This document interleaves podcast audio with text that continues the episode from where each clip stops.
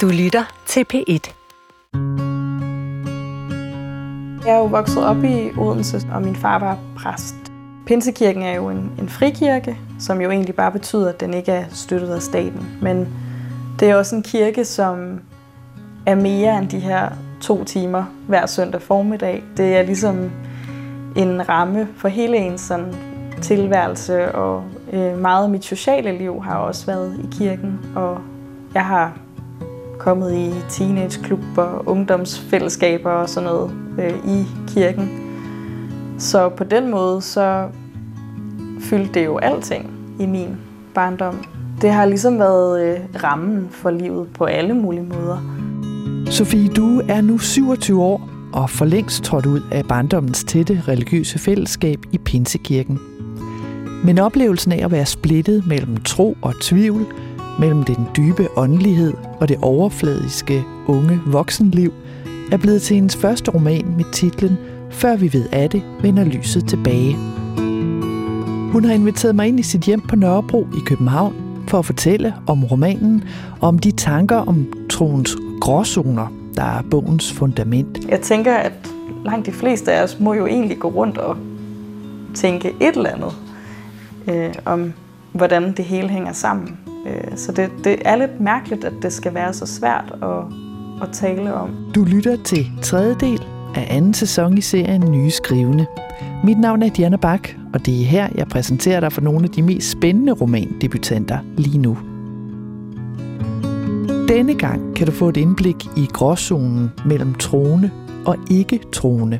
Og måske får du selv lyst til at gå ind i en form for åndelig samtale med dine egne venner og familie. Jeg hedder Sofie Due, og jeg har skrevet romanen Før vi ved at det vender lyset tilbage. Og det er min debutroman. Og jeg har skrevet om en ung kvinde, der hedder Lea, som flytter fra Odense til København. Og hun er vokset op i Pinsekirken. Og den handler ligesom om Leas rejse på den anden side af den her opvækst i Pinsekirken. Så jeg trækker på miljøer, jeg selv kender. Men det er ikke min egen historie, kan man sige. Jeg har skrevet på romanen i 4 år, mens jeg har haft en masse ufaglærte jobs ved siden af, for at kunne få det til at hænge sammen. Og så har jeg gået på nogle skriveskoler. Og nu er du så klar med den her debutroman. Hvordan er det at være forfatter lige pludselig? Det er kæmpestort, kan jeg godt mærke.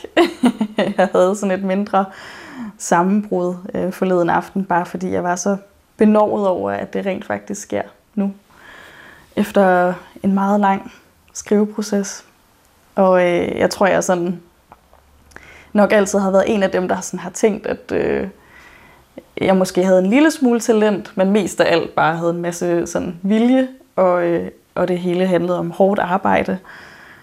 Og det har godt nok været mange år, hvor man har været hende der gik og skrev på noget, mens jeg arbejdede i en vuggestue, eller i Amagercentret, eller på et eller andet hotel.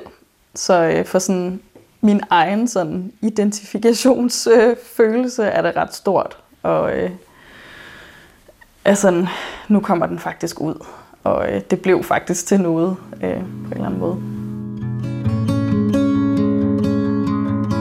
Du har introduceret Lea. Vi møder hende, da hun kommer til København. Hvad er det for en situation, hun står i? Hun ankommer jo til Hovedbanegården i det første kapitel. Og hun har været i Odense indtil da, har gået i gymnasiet og har også haft et enkelt år efter gymnasiet, hvor hun har arbejdet. Og hun er jo vokset op i Pinsekirken, men er stoppet med at komme i kirken et stykke tid inden bogens begyndelse, og oplever ligesom, at det er svært at være i Odense på den anden side af at have kommet i kirken, og på den måde så tager hun til København, men har ikke rigtig nogen planer. Hun har bare fundet et værelse på Nørrebro med 2 piger, hvor hun skal flytte ind, og har ellers ikke rigtig noget, hun skal. Hun skal finde et job, og hun har sin gamle morfar, der kan hjælpe hende med at flytte ind, så det er sådan en meget ny tilværelse, hun skal starte op på. Er det nemt for hende at komme ind i den her tilværelse? Det er jo faktisk, går jo faktisk ret okay for hende. Hun får et job i Amagercentret på sådan en buffetrestaurant og finder egentlig rimelig hurtigt hjemme der med sådan den lille verden, der er derude. Når hun først ligesom finder ud af, at hvis jeg bare knokler igennem herude, så bliver jeg accepteret af chefen, og så får hun sig en kollega derude, som hun får en form for venskab med. Og på samme måde, så bliver hun ligesom givet lidt en vennekreds af at flytte ind i den her lejlighed, hvor især den ene af de to piger, den karakter, der hedder Mona, hun er ligesom sådan en indfødt københavner, der har en masse af venner, og hun arbejder på en bar, hvor Lea får lov at komme med ned, og på den måde bliver hun ligesom slugt ind i den her vennekreds, så hun får jo egentlig ret hurtigt et liv, hvor hun i hvert fald laver nogle ting og tager til fester og har en hverdag. Den nye tilværelse kolliderer med det liv, hun ellers havde sagt farvel til, da Lea får besøg i København af sin barndomsveninde Amalie. De to er vokset op sammen i kirken i Odense og har fulgtes ad i den kristne ungdomsklub og kan føre samtaler om lykke og livskald og om, hvordan kærligheden til en ægtefælle bør være mindre end kærligheden til Gud. Lea savner jo på en måde det fællesskab, hun har haft med Amalie, som er noget andet end det, hun har fundet i København. Og det er jo et fællesskab, hvor de også kunne tale om nogle meget dybe ting. Amalie og hende taler om tro og om deres tanker om livet og sådan nogle ting. Men hun finder måske også ud af, at de kan faktisk heller ikke tale på samme måde, som de... Eller det er ikke det samme for Lea, som det plejede at være. Når hun ligesom er sammen med Amalie, så kan hun ikke... Hun kan ikke finde ud af at tage sit nye liv med ind i det venskab. Så hun taler om tro, eller om de ting, som de plejede at tale om, på den måde, de nu plejede at tale om. Og så modsat, når hun er sammen med vennerne i København, så kan hun ligesom slet ikke tage sin kristne opvækst med ind i de venskaber og tale om det. Så på en eller anden måde, så ender Lea lidt mellem to stole af og tilpasse sig, hvorend hun er. Når hun er i København, så taler hun slet ikke om sin opvækst i kirken, og når hun er sammen med Amalie, så går hun ind i det sprog, de to har sammen, og taler om tro på den måde, som de plejer, men uden egentlig at inddrage Amalie i, hvad der går fylder for hende nu. Og hvordan kan det være? Altså, hvorfor er det så svært at ligesom få de her to forskellige universer til at mødes? Jeg tror, at det handler om, at der er en berøringsangst egentlig, for at tale om tro på flere forskellige måder, fordi Amalie og Lea taler jo faktisk om tro, men Amalie spørger ikke ind til Leas tanker om tro. Hun undlader ligesom at spørge, måske fordi hun er bange for at høre, at Lea tvivler, eller har fået nogle nye måder at se livet på. Og Lea taler jo så ikke om tro med sine venner i København, og det er jo nok også frygt for de fordomme, man kan møde, når man er ung troende. Og hendes københavnervenner spørger jo så heller ikke. Nok af lidt samme grund som Amalie, en eller anden frygt for, hvad skal vi så forholde os til? Og ja, måske også fordi, at de ikke er vant til, at det er noget, man snakker om. Så der er i hvert fald en eller anden form for sådan, ja, berøringsangst fra alles side på en eller anden måde af at tage det her op. Og så tror jeg også, det handler om, at Lea er på en rejse af at finde ud af, hvem hun selv er. Og når hun ikke kan få de her to sider af sig selv til at smelte sammen, så er det nok, fordi hun dybest set ikke rigtig ved, hvem hun selv er på den anden side af det her, den her kristne opvækst. Og derfor ligesom er en det ene sted, er en det andet sted, men ikke rigtig sådan, er nok i dyb krise egentlig også over, hvad tænker jeg egentlig selv, og hvem er jeg egentlig? Ja. I Sofie Dues stue ligger der et fotoalbum med hendes navn på. på en hylde under sofabordet. Jeg spørger, om jeg må kigge i det. Det er jo fra, da jeg blev gift. Så lavede min mor et album til mig.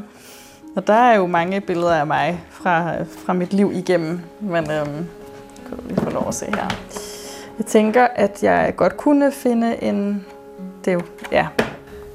Så ja, den er fin. Hvor lang tid siden er det, du blev gift?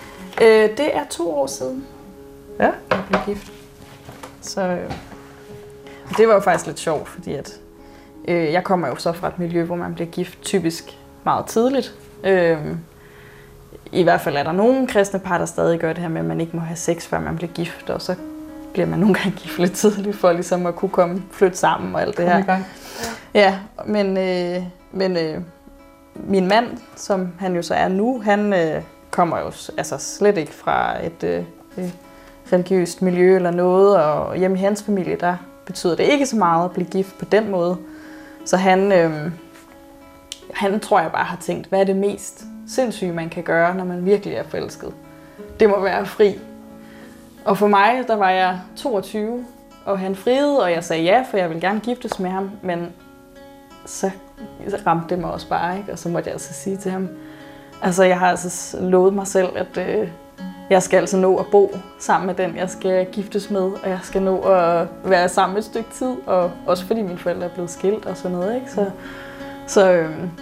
Så vi var forlovet i 3 år, før vi så rent faktisk blev gift. Men det var lidt sjovt, det der med at ende med at blive gift tidligt. Og følge mønstret alligevel. Fuldstændig følge mønstret, ikke? Mens man egentlig havde tænkt noget andet.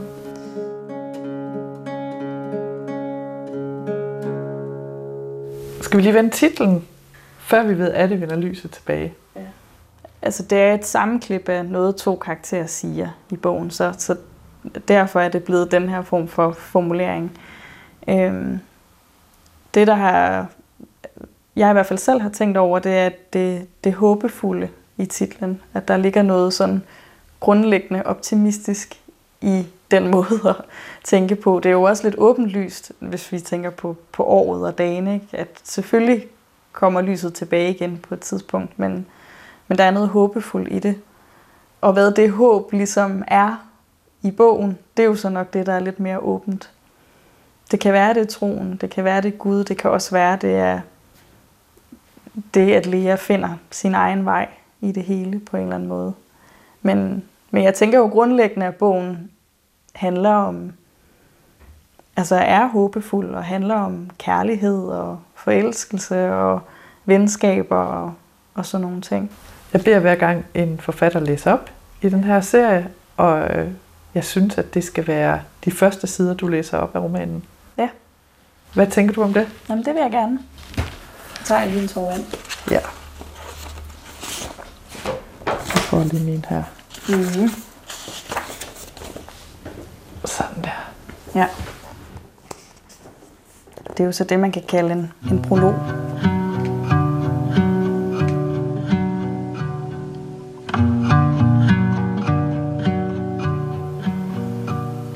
Jeg har engang, siden jeg holdt op med at bede til Gud, oplevet den dirrende, sælsomme følelse, jeg forbinder med at mærke Helligånden i mig.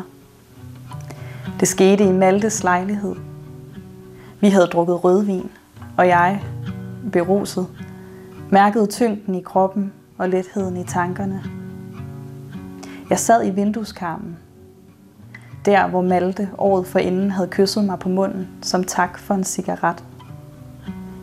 Han sad i sofaen med sin spanske guitar, spillede lidt af en melodi, så en anden, indtil jeg genkendte introen til Arlesund af Sun Kil Moon.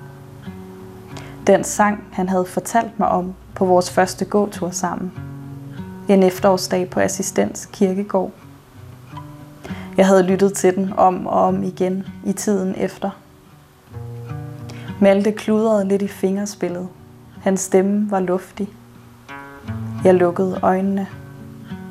Mærkede en varme pumpe ud fra hjertet og videre til maven. En susen for ørerne. Noget, der løsnede sig i mit indre, så tårerne pressede på bag øjenlågene. Det var ikke fuldskab. Det var ikke forelskelse. Det var en følelse af ånd, Jeg måtte åbne vinduet, mærke den kolde luft mod mit ansigt. Jeg havde ikke troet, at den følelse kunne slå ned i mig længere. At øjeblikke stadig kunne føles kosmiske.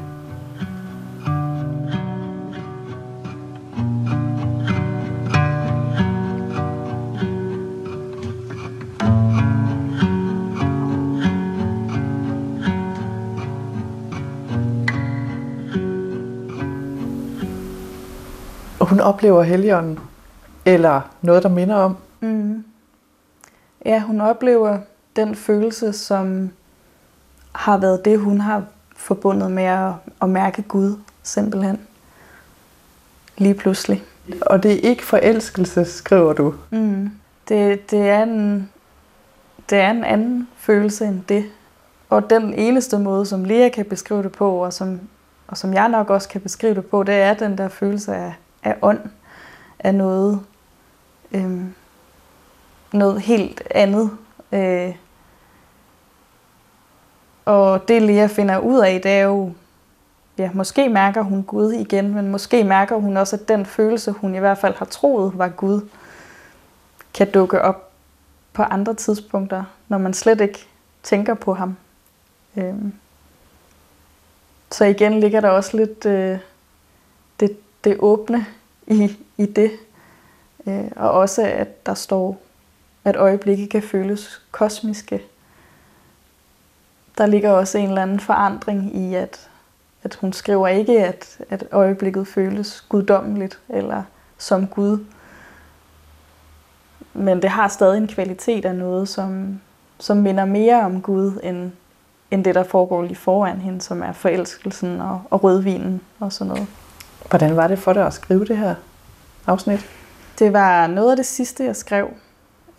Og det tror jeg var fordi, at det var ligesom det dybeste sted, jeg skulle ind i den her skriveproces. Så det føles nok som 4 år, der ligesom har gravet sig ind til at prøve at sætte sig ned og så sige, hvis jeg virkelig skal prøve at beskrive den her følelse af ånd, hvad er det så?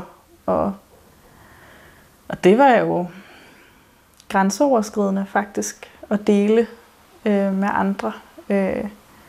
Og ja, nok et sådan ret intimt sted at søge ind. Fordi en ting er jo at have følt den følelse, eller kende til den følelse, noget andet er at ligefrem sætte ord på den, og ikke bare sætte ord på den, men nedskrive det. Det var en ret vild ting at skulle gøre egentlig. Var det dit projekt at skrive en bog om tvivl og tro? Det var ikke mit projekt fra starten. Jeg tror faktisk, jeg brugte det første år af det her, sådan, da jeg sådan var gået i gang med at skrive en roman, på ikke at skrive særlig meget om tro. Fordi jeg ikke kunne overskue det egentlig. Det havde jo været det meste af mit liv, og det føltes nok også meget sårbart og lidt skræmmende at skulle tage hul på og ligefrem skrive en roman om de ting. Men jeg indså også, at det er jo det, jeg kan fortælle om, som ikke alle kan fortælle om. Og der var så mange sider af Lea, før jeg begyndte at skrive om troen, som var lidt nogle spørgsmålstegn, fordi hvorfor er hun så uskyldig? Eller hvorfor opfører hun sig på den her måde? Og det eneste, der gav mening, det var jo fordi, hun har vokset op med tro. Så ja, hen ad vejen fandt jeg ud af, at det jo egentlig var det, der var fortællingen. Og så blev det mit projekt i hvert fald at skrive en historie, der handler om den mere komplekse trosrejse. Og det sådan mere nuancerede portræt af det med at leve med tro. Ja, jeg synes jo ofte, at de historier, man hører om i medierne, eller litteraturen, eller filmens verden, når det handler om tro, er de her sådan bryd ud fortællinger, eller frigørelsesfortællinger, som ofte rummer stor dramatik og måske udstødelse eller smækken med døren. Og Jeg tror egentlig, at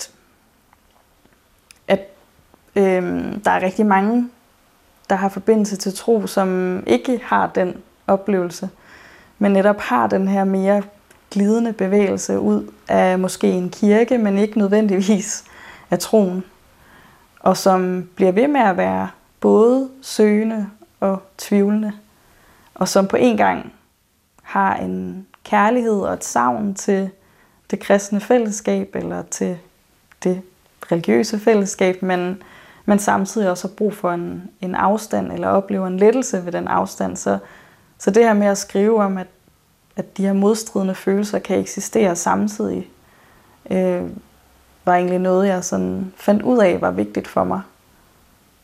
For Sofie Due var det forældrenes skilsmisse, der blev den udløsende faktor i forhold til at træde ud af fællesskabet i Pinsekirken.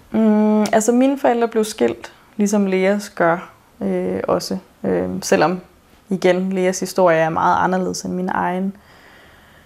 Så for mig var det ligesom i det, at de tog det skridt, som jo er i hvert fald på det tidspunkt, der følte jeg ikke, der var mange andre i kirken, der havde skilte forældre. Så blev der ligesom, tingene blev ligesom, posen blev rystet, kan man sige. De ting, jeg ligesom havde fået at vide, man altid havde skulle gøre på en bestemt måde, så gjorde mine forældre pludselig lidt noget andet. Så det tror jeg blev min vej til ligesom at begynde at tænke over, hvad har jeg egentlig lyst til? Og så tror jeg også bare, at det, at jeg er flyttet til København, altså så skulle jeg jo også forholde mig til, vil jeg bare starte i Pinsekirken i København, eller har jeg lyst til noget andet? Og jeg har også gået i nogle andre kirker mere, fordi at det ikke nødvendigvis handlede om, skal det være kirke eller ikke kirke, men også lige så meget handlede om, hvad for en type kirke er Pinsekirke, og der findes også andre måder at gå i kirke på, er der noget af det, der kunne være mere mig, og sådan nogle ting. Så det har været sådan, ja, men det har nok været det, at mine forældre ligesom blev skilt, gjorde, at så det var ligesom første gang, at jeg oplevede, at der skete noget meget andet, end det, jeg var vant til, eller var blevet fortalt.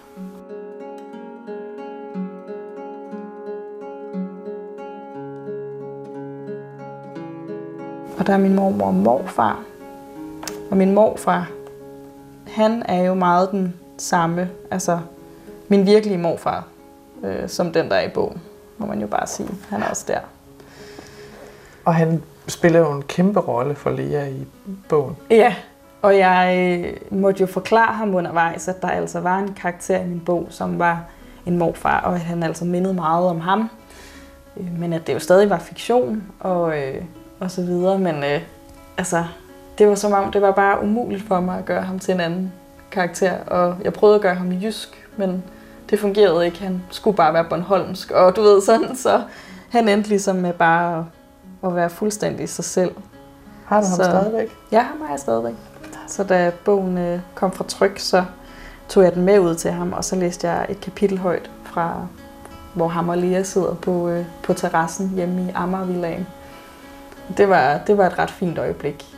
Jeg kunne mærke, at han morede sig oprigtigt, og man lyttede også meget med sådan, og nikkede og sagde ja, hver gang der var noget, han ligesom kunne genkende. At sådan taler vi, og sådan er det. Så det har været ret sjovt.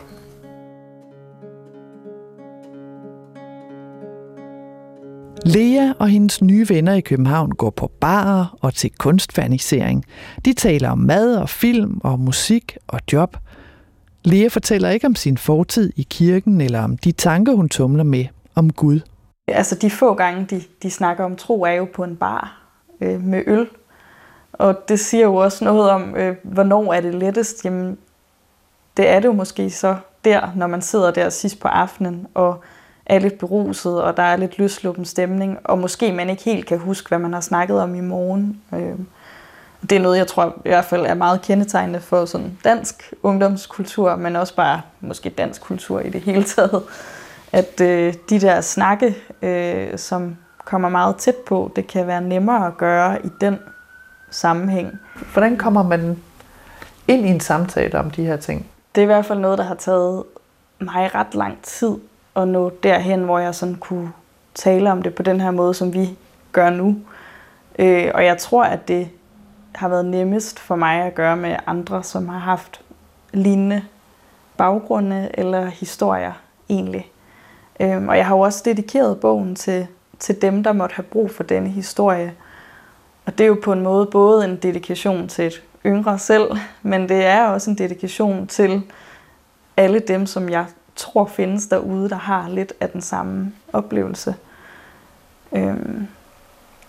Jeg synes, det har været svært at tale om. Folk vil også meget gerne have på plads. Altså, tror du på Gud nu? Hvor er du ligesom i det? Så der er jo et eller andet behov, når det kommer til tro, for at prøve at sætte nogle kategorier op. Og det er også det, Lea oplever, at andre gerne vil gøre med hende. Og det gør vi jo hele tiden i vores måder at være sammen med mennesker på. Vi vil gerne prøve at forstå folk og sætte dem i en eller anden form for kategori, vi kan forholde os til. Og der kan det være svært at forklare det her andet måde at have oplevet tingene på. Hvilket egentlig er lidt underligt, fordi jeg tænker jo langt de fleste mennesker må vel befinde sig på det sted, som Lea på en måde ender med at gøre, hvor man måske tror på noget, måske ikke.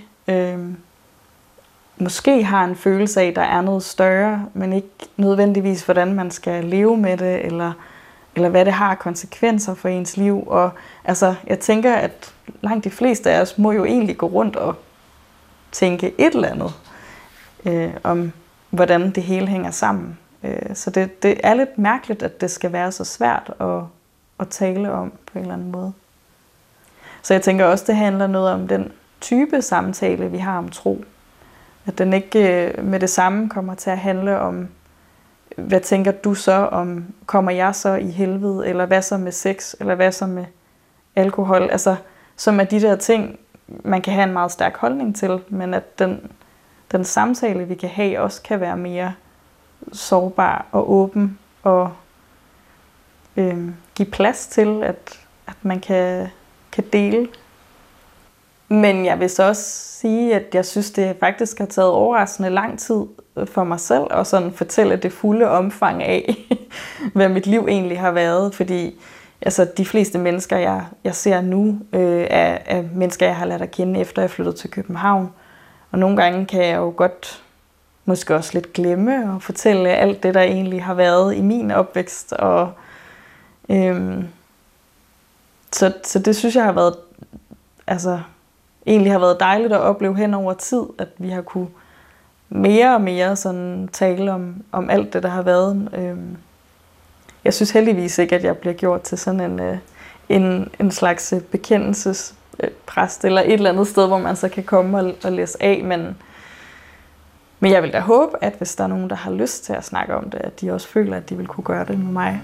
I romanen får vi ikke noget sort-hvidt svar på, om Lea tror på Gud eller hvad.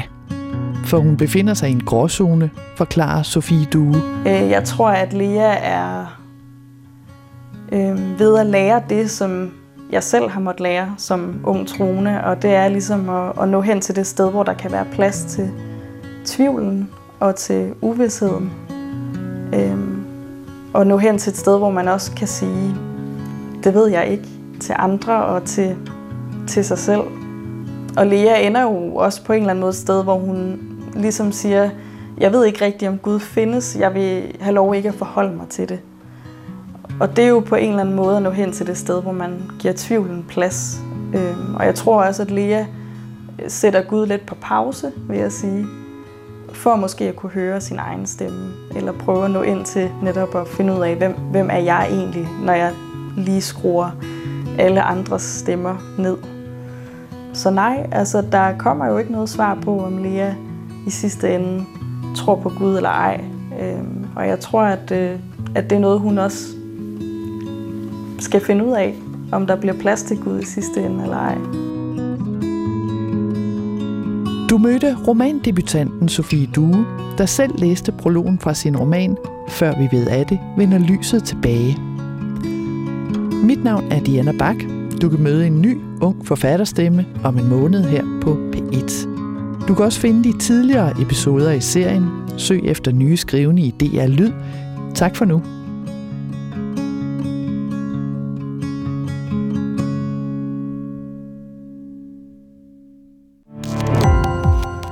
Gå på opdagelse i alle DR's podcast og radioprogrammer. I appen DR Lyd.